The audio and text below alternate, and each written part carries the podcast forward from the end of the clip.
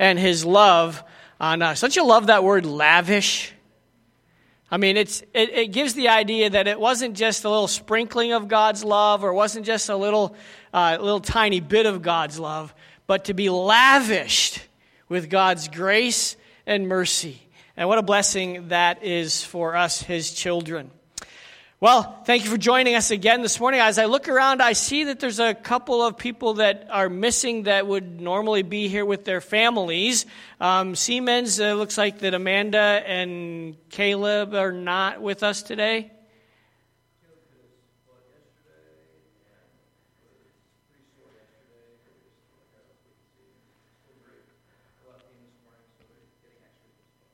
Okay, so Caleb's getting x ray. Isn't it great to be the parent of a boy?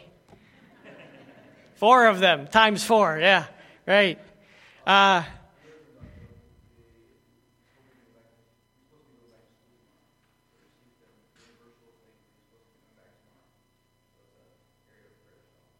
Okay, so Caleb may be going back to school tomorrow, so let's pray for Caleb in that adjustment. And you know, with Caleb, any anything that might seem minor to somebody else tends to be a big thing um, because of his uh, his autism, and so just uh, pray for him that he would settle in nicely and things would go well as he returns to school. And then Brian's not with us this morning, so pray for Brian. He started a new job, um, so as they work through the adjustments there in their family and their home with the new job, uh, pray for Brian that uh, he gets things uh, regulated and sorted out, and he'll be able to join us on a regular basis as well. All right. So, the title of our message, if you look at your note page, it says, So now what? So now what? Okay, well, Pastor, what are you talking about? So now what? Well, this morning, uh, and I, I kind of had to go into a little bit of a covert operation on Friday night when somebody mentioned that we. Mike's not on? Little loud. Oh, that's not my problem. Um, I, I, can't do anything about that. Uh, so, so anyway, if you can if you can tweak us a little bit back there, that'll be good for I guess uh, at least one person this morning. Uh, so anyway, on Friday night, I had to go into a little bit of a covert operation because uh, we were at a, a, family's house and uh, the question came up about the series sermon of the attributes of God. And how much longer is this sermon going to go? We've only been doing it for 30 some weeks, so it's not like it's been that long, right?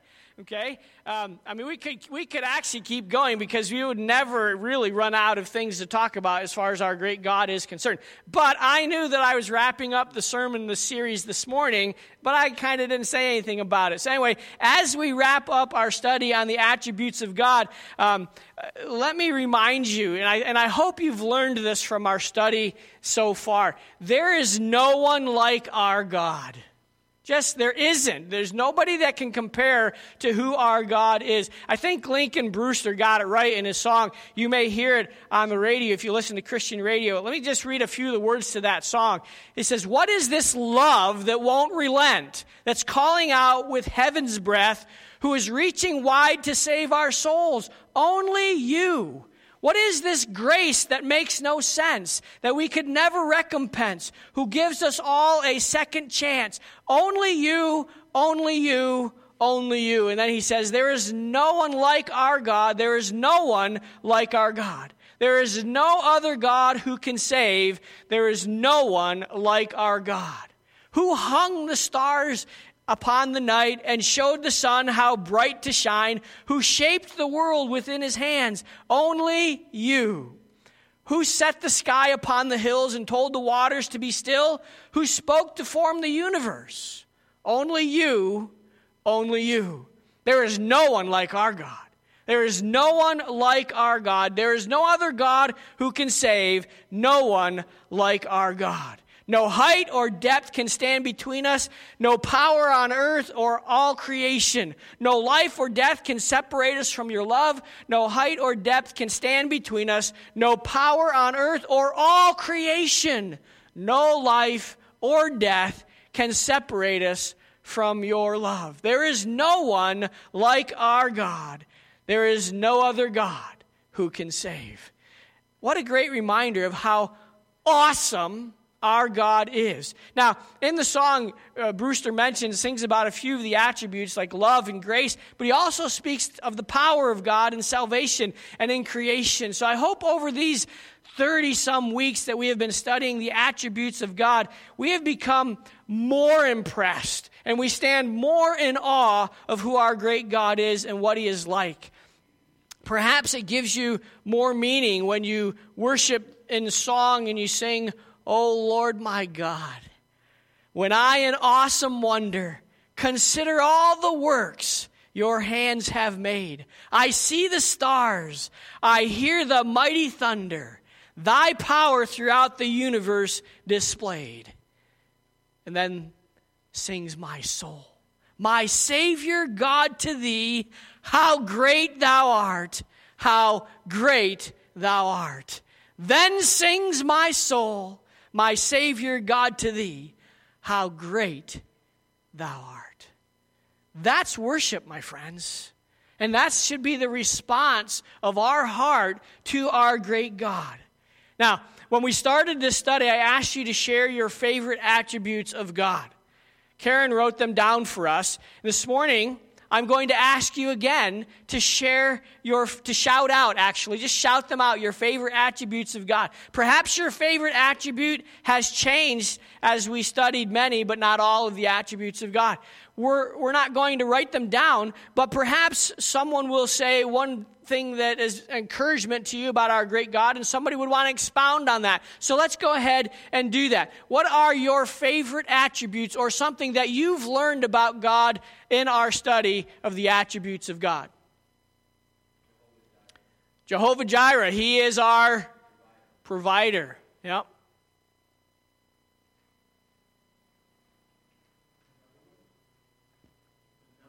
Benevolent. He cares for us. Yeah, he's faithful all the time, every day, all the time. Immutable. What does that mean? He doesn't change. He's a never changing God. He's the same yesterday, today, and forever. Someone else. Forgiving. Yeah. He has forgiven us of our sin, and not just one or two sins, but all of them. And as a result of being forgiven, we have a relationship with Him. Sin does not separate us from God anymore because we've been forgiven.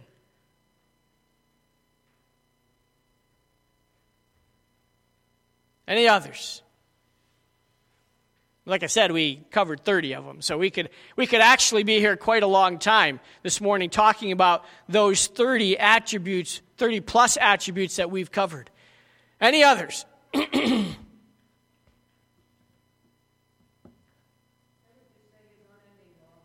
Yeah, his love. We sang about it this morning. Uh, and you know, we're going to touch on that a little bit this morning. The love of God. And sometimes people say, well, you talk too much about the love of God. You know what? I'm not sure you can ever talk too much about the love of God. And what we ought to do uh, is we ought to start emulating that love of God. We ought to start living that out or continue to live that out in our lives. So, as we've kind of reviewed a few of these attributes of our God, let's think about now what you and I should do with this newfound or freshly reminded truths that we have learned about God. How should I respond as a child of God because of who God is? That's our goal this morning. That's our desire this morning as we kind of wrap up this study in the attributes of God. Our text this morning is going to be from the book of Second Corinthians. So open your copy of the scriptures, if you would, to Second Corinthians chapter 3. Eh, funny, I saw a meme on Facebook. Uh, I think it might even have been this morning that uh, there's a couple of older folks sitting next to each other in, in church on Sunday morning, and uh, the comment was made the pastor said he was going to speak from the text such and such, and I'm wondering which one it is as they're scrolling up and down on their phone. Um, the text this morning is 2 Corinthians chapter 3, uh, and it's far more important than any text you will ever receive on this device that you have in your pocket. So would you stand with me together? 2 Corinthians chapter 3, verses 15 through 18. It's up on the screen, so let's read together from the screen uh, God's word this morning. But even to this day, when Moses is read, a veil lies on their heart. Nevertheless, when one turns to the Lord, the veil is taken away. Now, the Lord is the Spirit, and where the Spirit of the Lord is, there is liberty. But we all, with unveiled face, beholding as in a mirror the glory of the Lord, are being transformed into the same image from glory to glory, just as by the Spirit of the Lord. Let's pray. Our gracious Heavenly Father, we come before you this morning and we thank you for your word. Father, your word is what governs our lives, it dictates how we live life. Father, your word is our guide, and we ask that you'd help us to live by your word, live in light of your word, and trust your word to be that which guides us through our days here on this earth. Father, we thank you for the preservation of your word by your great power. Lord, we believe that we have an accurate copy of your word in our hands today. In fact, we have it in so many, available in so many different forms. We can read it on our computer, we can read it on our phones, we can read it on our tablets, we can read it uh, on the pages of, of, of, the book that we hold in our hands and on our laps. Uh, Father, we are blessed to have such free access to your word. And so we ask this morning as we look into your word, you would give us the opportunity to learn from it today. Help us to put it into practice in our lives on a daily basis. And we pray these things in Jesus' name. Amen. Now you may be seated. So as we get started, let me just say that this passage, you know, we live in a strange time. Okay, we live in a strange world today. Uh, things are kind of in upheaval. Uh, hopefully, we're getting back to a little more normal, but uh, we're still not back to normal yet, are we? So let me just start off by saying, and this, this, is not a joke, this is a very serious comment. The passage that we just read, and the first point that's up there on the screen talks about unveiling. This has nothing to do with wearing face masks, okay? Nothing at all with that. Interesting thing is, I received a phone call a while back from a member of our community, somebody who lives right here in Preble. They wanted to know if our church was teaching that people should not wear masks or get vaccines.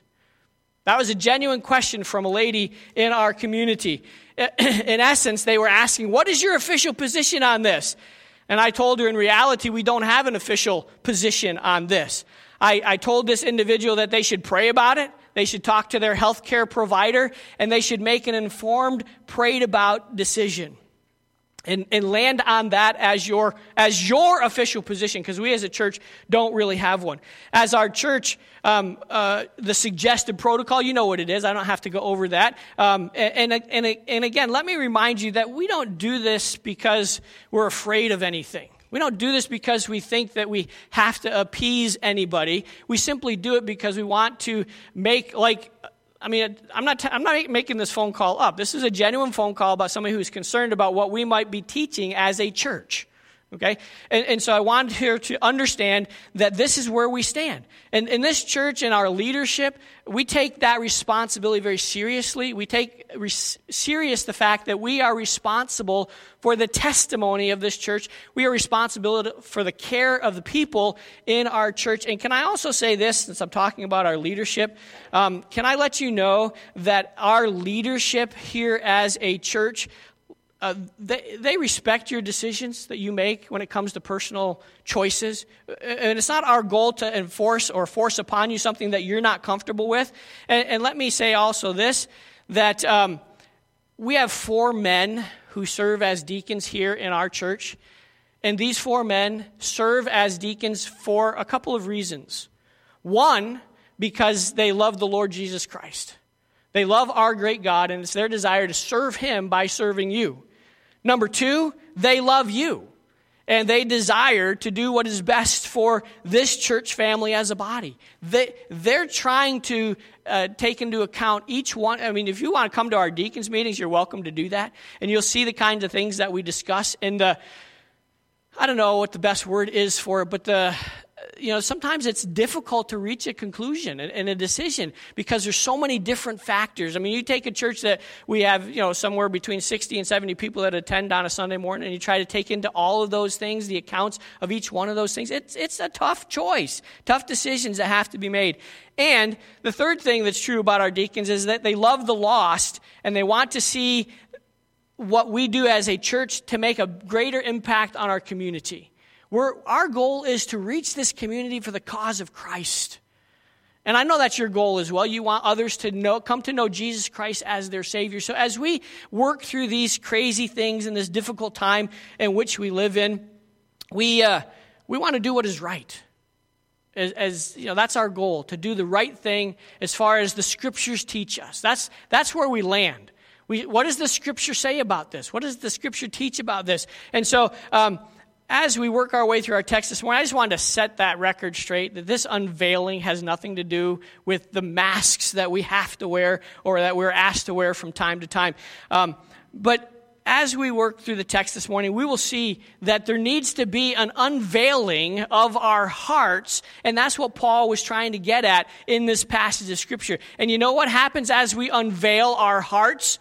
We become more and more like our Savior, Jesus Christ. And that's the amazing thing. So let's talk about context this morning a little bit. Let's talk about the context of the unveiling here in 2 Corinthians chapter 3, verse 15, where, where we read, well, we've read this morning already. Um, this day, whenever Moses is read, a, veil lies over their heart. The context of this passage is the Old Testament. We go back to the, the understanding of what happened in Moses' life. And can I say this? When we study Scripture, context is of the utmost importance. You're not likely to arrive at a correct understanding of Scripture if you don't get the context right.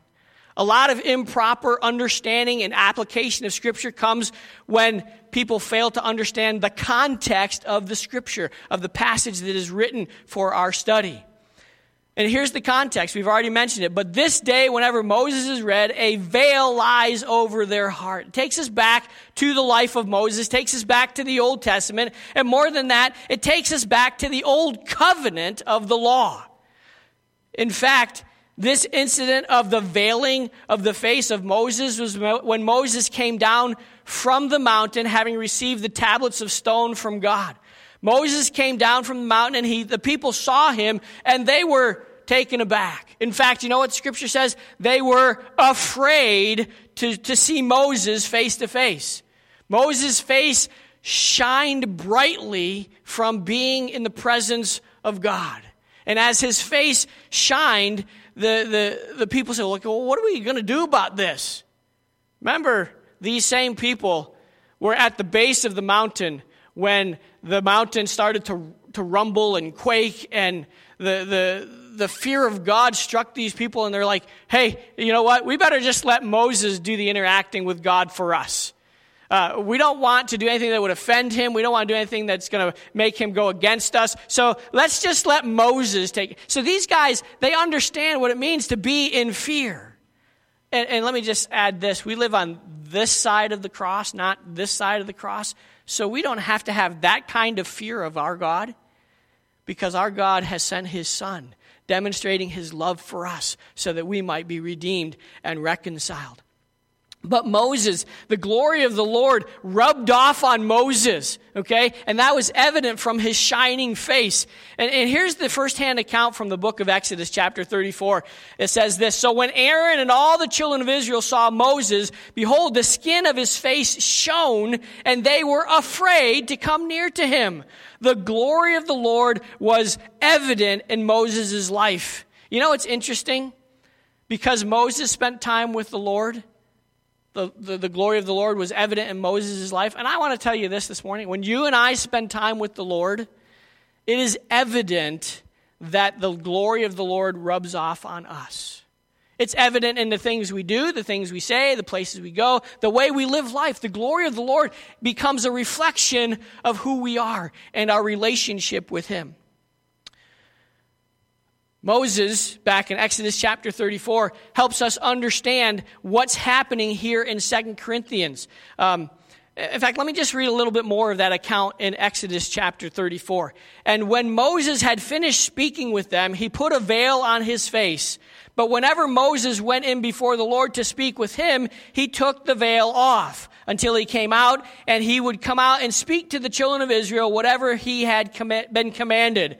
And whenever the children of Israel saw the face of Moses, that the skin of Moses' face shone, then Moses would put the veil on his face again until he went in to speak to them.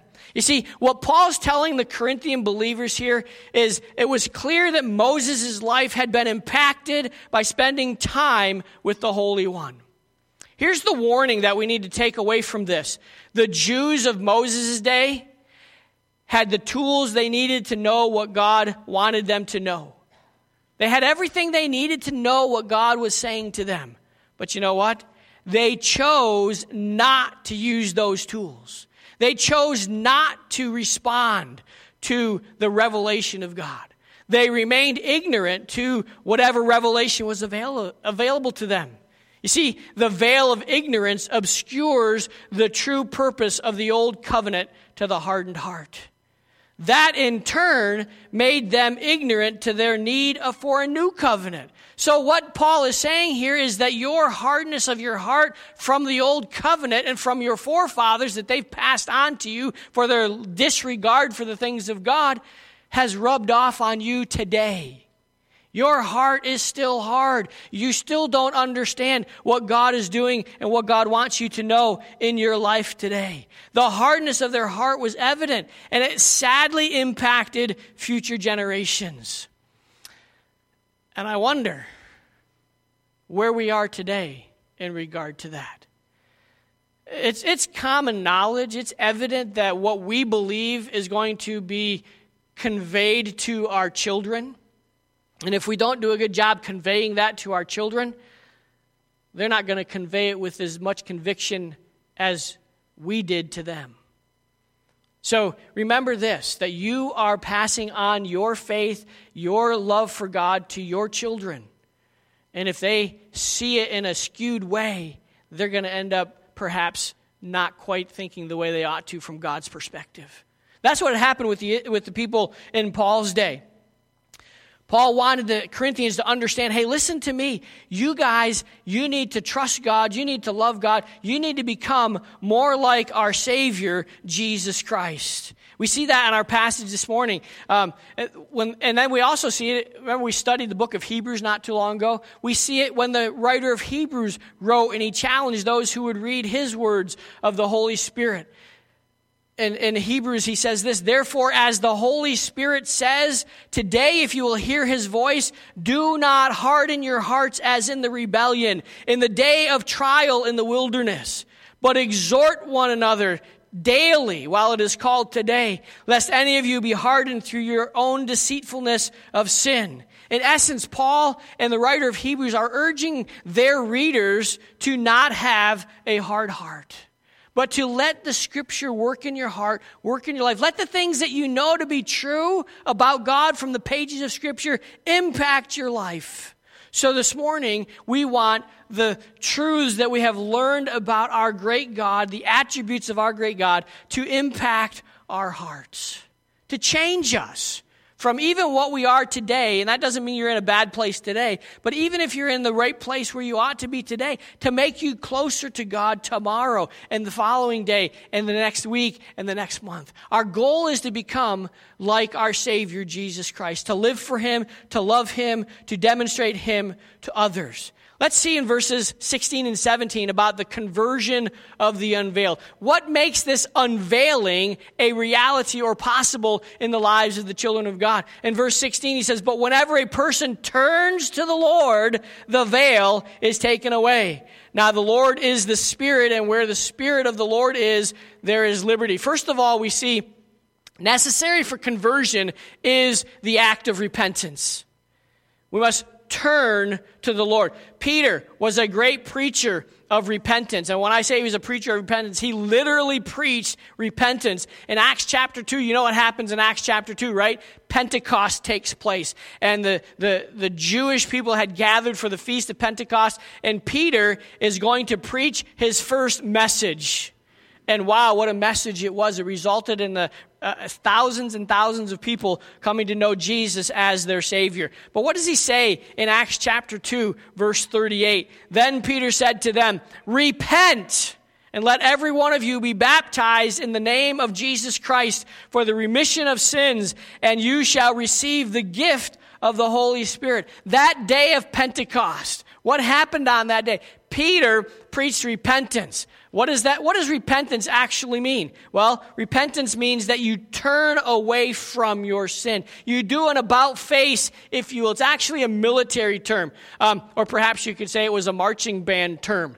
I remember when we were in, when I played uh, my instrument, the clarinet, in marching band, we would be marching, and Mr. Rotunda, uh, the, the, the band leader in the junior high, he always had his whistle with us, and he told us this is what the, this is what one blow of the whistle means. This is what two blows of the whistle means. This is what three blows of the whistle means. And I think it was three blows that meant you stop and you do an about face. You turn around and you go the actual opposite way of what you were going.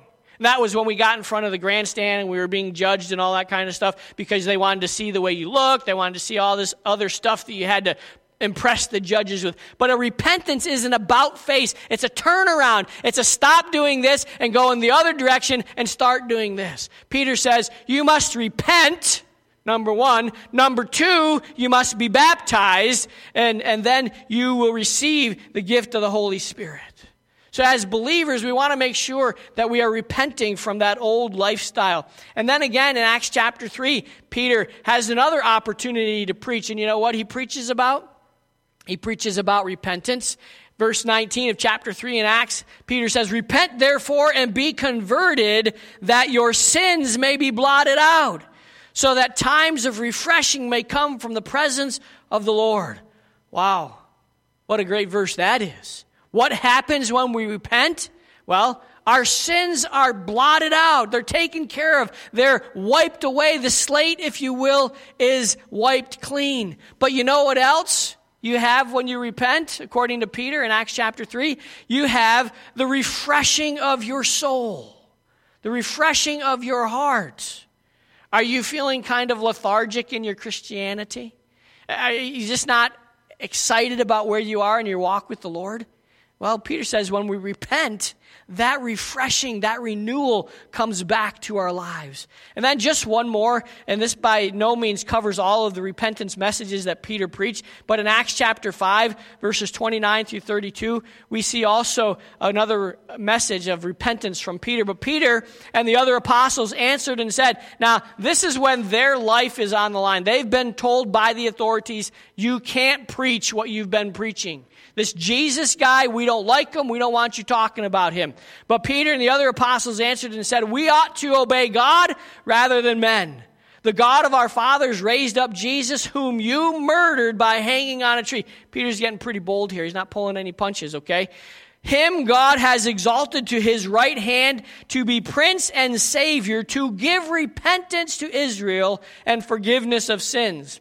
And we are his witnesses to these things. And so also is the Holy Spirit, whom God has given to us who obey him. So, what is Peter saying here? He's saying that Jesus gives repentance. When you believe in Jesus Christ, He is the one who allows you to repent. He's the one who brings repentance to your soul and to your heart and to your mind, and you begin to stop doing what you were doing and start doing what God calls you to do. Now, understand this repentance is not just for salvation. Okay, we often equate repentance and salvation, but repentance isn't just about salvation. It's also for those who are in the body of Christ. Paul gives Pastor Timothy some advice in 2 Timothy chapter 2, where he writes, But avoid foolish and ignorant disputes, knowing that they generate strife. And a servant of the Lord must not quarrel, but be gentle to all, able to teach, patient, in humility correcting those who are in opposition, if God perhaps will grant them repentance, so that they may know the truth and that they may come to their senses and escape the snare of the devil, having been taken captive by him to do his will. Who's Paul talking to? He's talking to Pastor Timothy, who is responsible for shepherding the sheep. And he says to them, he says to Timothy, you need to preach the truth of God's word all the time. All the time. Because that will help people who get confused. That will help people who are uh, mixed up in their theological bent. That will help straighten them out. That will. he's pretty funny when he says it. Bring them to their senses. Okay, and so Paul wants Timothy to remember it's the Word of God that brings truth. It's the Word of God that brings repentance to the child of God, even after they're saved. So, Paul says, Timothy, tell these people not to get involved in the things that don't really matter. It's akin to having your, your face veiled from the truth. There's a need to repent, and there's a need to live life in a way that honors the Lord and furthers His work. So we see the act of repentance, and then we move on and we see the reward of the unveiling for, as we think about this conversion idea, the reward of the unveiling. Paul goes on to say that those who have trusted the Lord as their Savior, there's liberty liberty. Now, what, is, what does Paul mean when he's talking about this liberty here? Well, that's a good question. That's a fair question to ask. Liberty, we all, I mean, what's that big bell in Philadelphia called? Liberty Bell. And you know the history of the Liberty Bell, right? They, they rang that bell when they what? Why did they ring the bell? Anybody remember? They were declaring their freedom, their liberty from the British. And the bell cracked. That's why it's, that's why it's a, a, a symbol of our history, of our heritage. Okay? Liberty. Especially as Americans, we, we want to hold on to our liberty. Okay? But Paul's talking something a little bit about, a little different about the liberty that he's, he's talking about here. He's saying that those who have repented and trusted the Lord as their Savior have freedom from the bondage of the law. Okay? We're no longer bound to the law. The law does not hold us captive. Okay? But he goes on to say there's more to that than just the freedom from the law. The Spirit gives us freedom from sin, the Spirit gives us freedom from death, and the Spirit gives us freedom from the condemnation of the law. You see, the law had a very specific purpose in the life of the Jewish people. The law was never meant to save people. You know why? Because people could never keep the law. So the law was not meant to save people, but the law was meant to show people something. And you know what it was meant to show them? It was meant to show them their inadequacies, their inability to live righteously before God, their inability to live and keep the law. Because, in essence, if you live keeping the law, you know what happens? Your religion becomes a works based religion. And God never intended religion to be works based, it's all about God. And so when God sent his son Jesus to die on the cross, Jesus fulfilled the law perfectly. He completed the, every aspect of the law. And so with his death, his burial, his resurrection from the grave, he gives us liberty. Liberty from what? Liberty from the bondage that was placed upon us because of sin. You see, because of the work of Christ, you and I can actually live our lives doing what is right and serving our great God. We couldn't do that until we were born again. We couldn't do that until we became benefactors of the new covenant. You see, Pastor, you keep talking about this new covenant and this old covenant. Well, we're going to enter into a little more um, uh, significant discussion here in verse 18 as we read about the character of the unveiled. The character of the unveil. We see in verse 18 the transformation that has taken place for the child of God.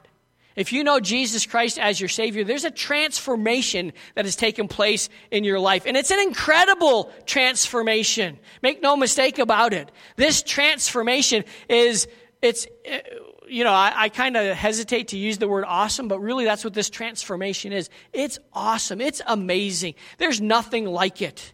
We could sum up this transformation in one word. You say, well, good, we're going to get out of here early. No, no such, no such luck with that, okay? Because we're going to have to unpack this word, okay? But the word is Christ likeness. That's the word. The transformation is becoming like our Savior, Jesus Christ. Take a look there again at 2 Corinthians chapter 3, verse 18. And you see in that, in that verse a phrase there where Paul says, We have been transformed into the same image from glory to glory. Transformed into the same image. What image is that? Well, that's the image of Christ. Oh, wow. You and I transformed into the image of Christ. You know what we call this? We call this sanctification. We are growing in our Christ likeness. So this morning, the rest of our time that we have together is going to be spent looking at that idea of Christ likeness. How do I become more and more like Jesus Christ? How, do I, how does my life start reflecting the life of Jesus Christ? How do I become more mature in my walk with the Lord? Well, first of all, this becoming more like Christ, we have to know who Christ is, right? We have to know what he's like. And how do we how does that take place? Well, it takes place through the pages of scripture. So I submit to you this morning that in order for you to become more like Christ, you have to have a love for the word of God. You have to have a love for this book. Uh, what does that love of the word of God look like? Well, here's the first thing it means that you and I, as a child of God, one who has been transformed, we place a highest, or, or we place the highest value on the Word of God. You hear us say around here at Calvary Baptist Church that the Word of God is our sole authority for faith and practice. And you know what? That's not just a good saying. We don't say that because it sounds nice. We say it because that's what we want our church to be all about following the Word of God. We consult God's Word, we study God's Word, and we strive to put into practice what God has revealed to us through the pages of Scripture. We want to implement God's Word into the practices of Calvary Baptist Church. Now, again, Paul is writing to young pastor Timothy in 2 Timothy chapter 2. And what does he say to, to the pastor of the church there? He says, Be diligent to do your very best, if you will. For what purpose? To present yourself approved to God. And that's what we should all be doing studying God's Word, diligently understanding and, and, and, loving God's Word, reading God's Word, studying God's Word. So, why? That we can be approved by God in our relationship with Him. Tested, if you will, so that we have the answers to the difficulties in life. So, other than place the high value on God's word, we also need to properly interpret the word of God. Properly interpret the word of God. Now, this starts with taking the word of God literally, as it was written. I need to tell you that there's no room when we, when we understand God's word literally, there's no room for, I feel the word of God says this. No. What does the word of God say? Get into it, study it, tear it apart, put it into a, a, a, an understanding that it comes from knowing what the words of God say in the Word of God. It, not, it can't be what I feel about God's Word. It has to be I understand what the Word says.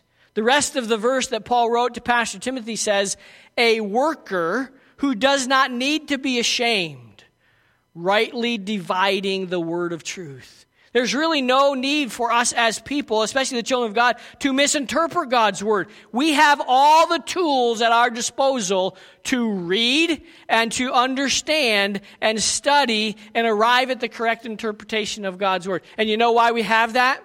Because the Holy Spirit lives inside of us. The Holy Spirit acts as our teacher to help us rightly divide and understand the Word of God.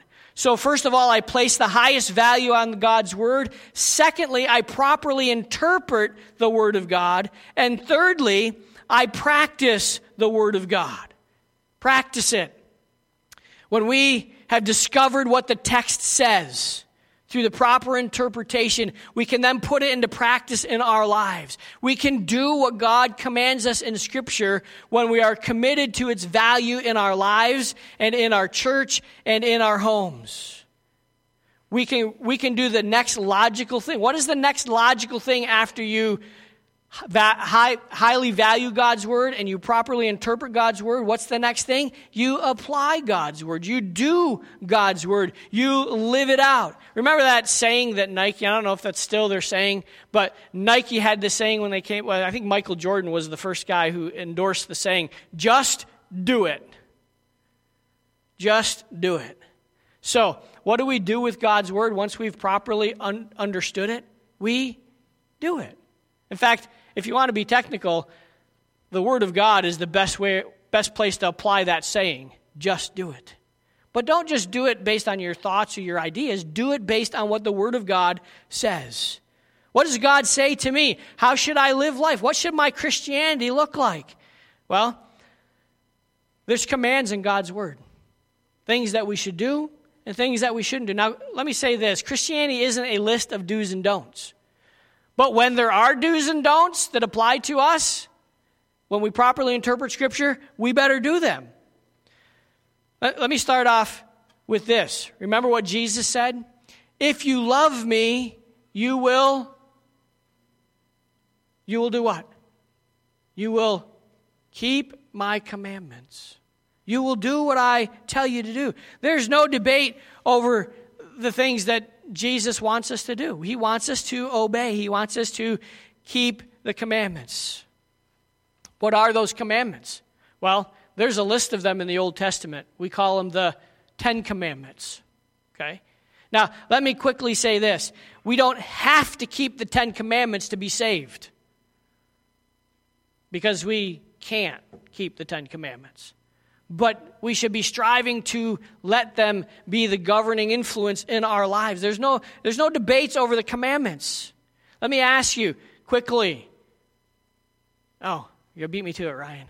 What are the Ten Commandments? Do you know them? And I'm not, I'm not saying that you have to follow this to the letter, but it should be what we strive to do. First of all, no other gods before me. Easy one, right? He's not just talking about graven images because that's the next one.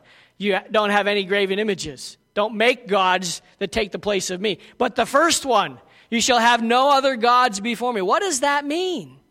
Well, it means I don't let anything in my life get between me and God. Doesn't have to be a graven image. It could be work, it could be hobbies, it could be family. Now, those are all good things, right? All things that we need to be doing but we need to be doing them in light of how God instructs us to do them. So, no other gods before me, no graven images. Uh, here's another one don't take the Lord your God's name in vain. In other words, don't just spout off about, you know, you're angry or something and you say, oh, you don't do that. I'm not even going to do it as I'm explaining it to you. God's name is holy. God's name is reverent. When do we take God's name? When do we use God's name? Well, we use it when we're worshiping Him. We use it when we're talking to Him in prayer. We're using it when we're praising His name. That's when we use the name. We don't just use it for any purpose, we use it in accordance with Scripture's guidelines worship and praise and adore and confess our sins. All of those things are ways that we use God's name. He says, don't use it with emptiness, don't use it at a time when it has no meaning. Remember the Sabbath. We'll talk about that in a minute. Honor your father and your mother. Uh, really? I have to do that? We have a lady in our church who has claimed this promise of honoring your father and your mother. You know what happens when you honor your father and mother? It's the first commandment with promise. What's the promise? That your days may be long upon the earth. Okay? Um, Virginia's story. She took care of her mom and dad right up to the very end. And she says, Pastor, that means I can claim that promise. She wants to live to be an old lady. She's got a ways to go, right? So, you see, it's practical. She's not doing that to be saved, she's doing it because she's saved. honor your father and your mother. You honor them because it's the right thing to do. And you honor them because now you can do it, because you are saved. You have that ability. Before you didn't really have the ability. Then there's the ones that are easy do not kill. Well, don't murder. You don't take a life without the right cause. Because some people will say, I see God said don't kill, so that means no capital punishment. No, that's not what that means. Some people will say, well, God said don't kill, so that means you can't uh, go to war and kill somebody. That's not what it means. Do we dare touch on one? If you're a police officer and you have just cause to take a life, does that mean this verse says you, know, you can't do that? No. Because there's other passages of Scripture that instruct us that that is right for those applications of taking a life. Killing somebody means that you take their life without any value placed on their life, no reason of self defense, no reason of any other command to take their life. Do not kill. Do not commit adultery. Eh, now, Pastor, you might be meddling a little bit. It's what the scripture says. And, and just because we're on this side of the cross, we're in the new covenant, doesn't mean that that gives us the right to break that commandment. Do not commit adultery. What is adultery? We're not going to get into a long discussion about it, but simply, adultery means that you're having relationships with somebody you're not married to. And that's not acceptable in God's eyes. Do not do it. Do not steal. Again, most of us probably don't think we have any problem with that, and hopefully we don't. Do not steal. Do not bear false witness. Don't tell things that are not true. Don't act as a witness of something that you say you saw if you didn't really see it. Don't say something about somebody else that's not true. Don't give a witness that is inaccurate or untrue. Do not covet. Don't desire what your neighbor has. And take the steps that you have to take to get what your neighbor has if they disregard the law of God. It doesn't mean that hey, my neighbor's got a nice car. I think I want a car like that. And you go out and buy it. That doesn't mean you're coveting your neighbor's car. You've gone out and bought your own car. Okay? But it means that I see that and you devise a plan in your heart and in your mind so that you can get it no matter what the costs, no matter what it means to your testimony. You see, sometimes I think as Christians who live in the church age, we just kind of disregard the Ten Commandments because we live in the church age. Remember, Jesus summarized these commandments when he was here on earth. In fact, he summarized them this way in Matthew. Jesus said to them, You shall love the Lord your God with all your heart, with all your soul, with all your mind. This is the first and great commandment. The second is like it. You shall love your neighbor as yourself. On these two commandments hang all the law and the prophets. So, in other words, you got a list of the commandments up there. On one side of the list is your relationship to God, and on the other side of the list is your relationship to man. Jesus says, Love the Lord your God with all your heart, all your soul, all your mind. And number two, love your neighbor as yourself. There's that word love again. Hmm. So that's the Ten Commandments. You say, well, Pastor, what about that one that we don't ever keep in the church age? It's the one that says, Remember the Sabbath. Well, if you study the New Testament, you'll see that Jesus repeated all of the commandments for us to observe and obey and keep, except the Sabbath. So, why do we not keep the Sabbath? Well, because a greater day came than the Sabbath. What was that day? We just celebrated it a couple of weeks ago. Resurrection Sunday. We celebrate the resurrection of our Savior Jesus Christ because he defeated death, he defeated the grave, and he's ascended back into heaven. And he's coming again someday to get us. So we celebrate the resurrection of Christ instead of celebrating the Sabbath. And by the way, just for those of you that think we should just make the Sunday the Sabbath, the Sabbath was on Saturday. Okay? Not on Sunday. So if you're into keeping the Sabbath, then you shouldn't go anywhere on Saturday. Okay? So it's not, it's not something that we're told to keep in this age because Christ gave us freedom from that. So you have the idea of, of loving the Word of God, placing the highest value on the Word of God, properly interpreting the Word of God, and then practicing the Word of God. Now, let's move on in our text this morning. We also need to see that we have a longing to communicate the God of the Word. We must long to communicate about our, our great God, who He is. This is how I become more like my Savior, Jesus Christ, when I'm talking more about Him and telling others about Him, who He is, what He has done in my life. I want people to know what the Bible says about my great God. And as I do that, the Bible then helps me live life in a way that honors God. We see this in the Great Commission. Jesus said in Matthew chapter 28 Go into all the world and make disciples of all the nations, baptizing them. There's that word baptizing again. You think that's important for the child of God? For those of us who know Jesus as our Savior, do you think baptism is important? Yeah, it's a step in becoming like Christ. It's a step in the right direction of being obedient to the cause of Christ. But he says, Make disciples of all nations, baptizing them in the name of the Father and the Son and the Holy Spirit. Here it is teaching them to observe all things that I have commanded you, and lo, I am with you always, even to the end of the age. Can I ask you a question? Where do we find the things that God, Jesus taught his disciples? Pastor, that's a silly question. No, it's not. This is what we teach. We teach the Word of God, we teach the Scriptures. We teach people to become followers of Christ. When we make disciples, you've heard me say this before. I don't make disciples of Tim Mowers because Tim Mowers has his own faults. I don't want my faults being replicated or duplicated in somebody else's life. So I teach them what the Word of God says. That's what we're supposed to do. We're supposed to have a longing to communicate God's word. Paul tells Timothy, again, young pastor Timothy, he has the same words for similar words to him. He says, Preach the word. What's the word? This book. Preach the word.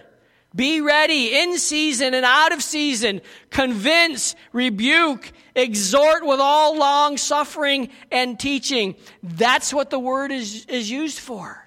He wants us to use the word for those purposes. So we have this longing to communicate the word of God. Another step in the way of becoming more like Christ is that we develop lasting convictions from the word of God. Lasting convictions from the word of God. Some people confuse the Word of God. I grew up in a time when people confused tradition and preferences with convictions. There's a difference. Where do our convictions come from? Our convictions come from this book. Our convictions come from the pages of Scripture. We should be willing to live and die on the convictions that we get from God's Word. Our, our preferences, they can come and go. In fact, you know what? Our preferences might change from year to year or decade to decade. And you know what? There's nothing wrong with the traditions changing. It's the Word of God that we stand on. We cannot change from that. We must develop our convictions from the Word of God. And you know what? There's nothing wrong with preferences, there's nothing wrong with traditions as long as they don't violate Scripture. But you have to be careful because the church was not so careful in years gone by. The church forced a lot of preferences on people. And I think for some reasons, that's why a lot of people have left the church because they don't like those traditions and those preferences. And they ask the valid question can you show me that in God's Word? Well, I should be able to show you my convictions from God's Word. And then I can say, okay, from the convictions, this is how you do life, and develop your preferences and your choices and your traditions. Our study about how great our God is should prompt us to want to live for Him as He teaches about Himself in the pages of Scripture. And then we also want to see that we are living out Christ like compassion to others. This is how I become more like Christ. I live out Christ like compassion to them. Why does the Bible talk so much about love? Well, because people need to know that they are loved. How do people know that they're loved? Well, when they're told that they're loved. John 3:16 For God so loved the world that he gave his only begotten Son. That's God telling the people, I love you. Romans 5 8. But God demonstrated his love toward us in that while we were still sinners, Christ died for us. You see, people don't know they're loved unless they're told they're loved. But there's another step to that. You can't just tell people that you love them. You have to live in light of that love. You have to live like you do love them. Because a lot of people are told, I love you, and then when it comes right down to it, that love is not demonstrated. You see, for God so loved the world, he gave. God demonstrated his love in that while we were sinners, he gave his son. Love can't just be spoken, love has to be demonstrated. It's obvious that God loves the world, God loves mankind. In fact, he loves so much that he sent his son to die on the cross for those who he has called to be part of his family. But other than that, you and I are also supposed to love. God has called us to love. And how has he called us to love? To love the same way that Jesus loves, the same love the same way he loves. Paul tells us how to do that in his letter to the Ephesian believers. He says this, but speaking the truth in love, we may grow up in all things into him who is the head, Christ from whom the whole body, joined and knit together by what every joint supplies, according to the effective working by which every part does its share, causes growth of the body for the edifying of itself in love. We've talked about this already, but you see, the problem is that the church for a long time has had a hard time communicating the truth in love. We're really good at communicating the truth but sometimes we leave the love part out. I remember telling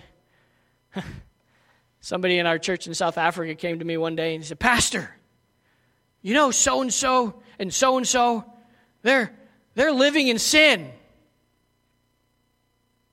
I said, Yep. Are you going to let them come to church living like that? Yeah. Why? I said, Well, number one, have they ever professed to know Jesus as their Savior? No. Well, then, where do you want them to go to hear the truth? Where do you want them to go to be loved like Jesus loves? Uh, well, I, I guess church is the place for that. Yeah. So, if you're living in sin, if you're if you're not saved, what do you, what do we as a church expect the world to live like? Well, they can't live like saints because they're not saints. They live like the world. We want them to come to church where we can love on them and we can teach them the truth, and the truth can then become that which convicts them, not because I said so, but because God says so. This is the way you do life. These are the changes that God's word brings about in a person's life. I can't bring those changes about. I have to trust God to bring those changes about. Speak the truth in love that we may grow up in all things, that we may become more like Jesus. And you know what happens when we speak the truth in love? There's an amazing unity in the body of Christ. That's what Paul says. The result of speaking the truth in love results in growth in the body and the edifying itself in love. So, we as a church want to speak the truth, but we want to do it in a way that loves. I've often said that you and I, when we take the message of salvation to somebody, it's an offensive message. you start the conversation off with, hey, you know what? You're a sinner. That's offensive. But I don't have to deliver it in an offensive way. You rotten, no good for nothing, dirty scoundrel of a sinner that you are you know what? You're a sinner, but God loves you. I, I was a sinner too, and I still sin. But I'm not classified as a sinner anymore because Jesus saved me. You can communicate that very offensive message in a very loving way. So, as a church, that should be our goal to communicate the truth in love. And even when we communicate to our brothers and sisters, We must communicate in love. We must communicate in a way that doesn't shut down the dialogue, but it allows the continued dialogue to go on. Sometimes, as brothers and sisters in Christ, we communicate, but you know what we do? We don't communicate in love, and that, so, that causes discord. That causes disunity in the body. And God does not like that. In fact, the wisest man who ever lived said in Proverbs chapter 6 the one who sows discord among the brethren, that's one of the seven things that God hates. So make sure that as brothers and sisters in Christ, we communicate in love and not in discord. Well, let's keep moving on because the clock keeps moving.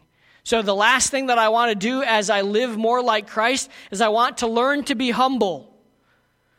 Learn to be humble. And that's we have to learn to do that. And don't be offended by that because you know what? Scripture says that Jesus learned obedience to the death, he learned humility. Philippians chapter 2 Let this mind be in you, which was also in Christ Jesus, who being in the form of God did not, thought, did not consider it robbery to be equal with God, but made himself of no reputation and took upon himself the form of a bondservant, and becoming in the likeness of man and being found in the appearance of man, he humbled himself and became obedient to the point of death even death on the cross. My, you know what? That's the greatest demonstration of humility that mankind has ever seen. The kind of humility that should be found in us as the followers of Jesus Christ. That's what it takes to become like Jesus Christ. I have to humble myself because in myself I'm not so Christ like. But if I put self behind me, and I strive to be like Jesus, others will see that. Paul called us to be transformed into the image of Jesus from glory to glory. That's an interesting phrase. As we move from glory to glory, there's something even more important about the glory of the new covenant. You see, when Paul says you move from glory to glory, he's talking about the glory of the old covenant to the glory of the new covenant. The glory of the old covenant was you, you need a savior. You, you need somebody who will change your life. And the glory of the New Testament is you have a Savior. Somebody has come to make that difference in your life. So as we move from glory to glory, as Christians, we understand or we need to understand it's a supernatural power that transforms us. There's a supernatural power at work in your life, making you less like me and more like Him. And praise God for that because we all need it, don't we? That brings us to God's ultimate purpose. Excuse me, purpose and destination for every believer the transformation into the image of his own beloved Son.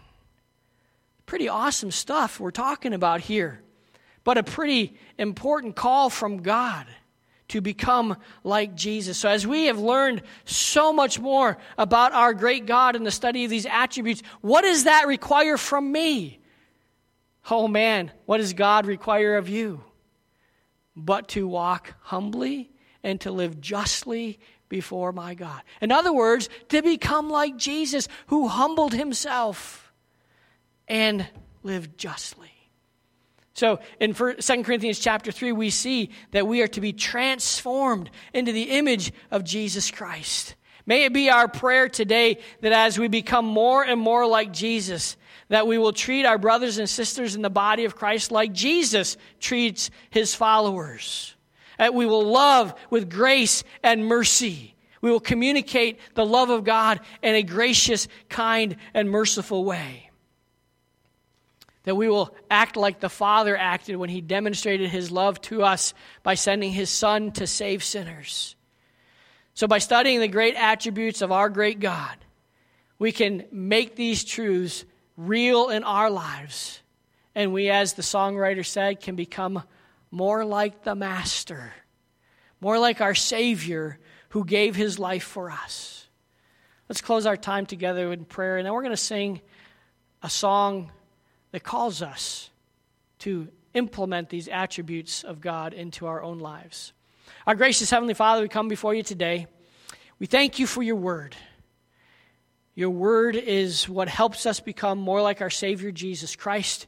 Your word is what helps us reach others for the cause of Christ. Your word teaches us how to do that, and your word teaches us what it means to live like Jesus. So we ask, Lord, as we uh, close our service today, you'll help us to become more like our Savior Jesus Christ. Put into practice those things that we need to practice so others will know that we've spent time with God and we're in the process of becoming more like our Savior Jesus Christ.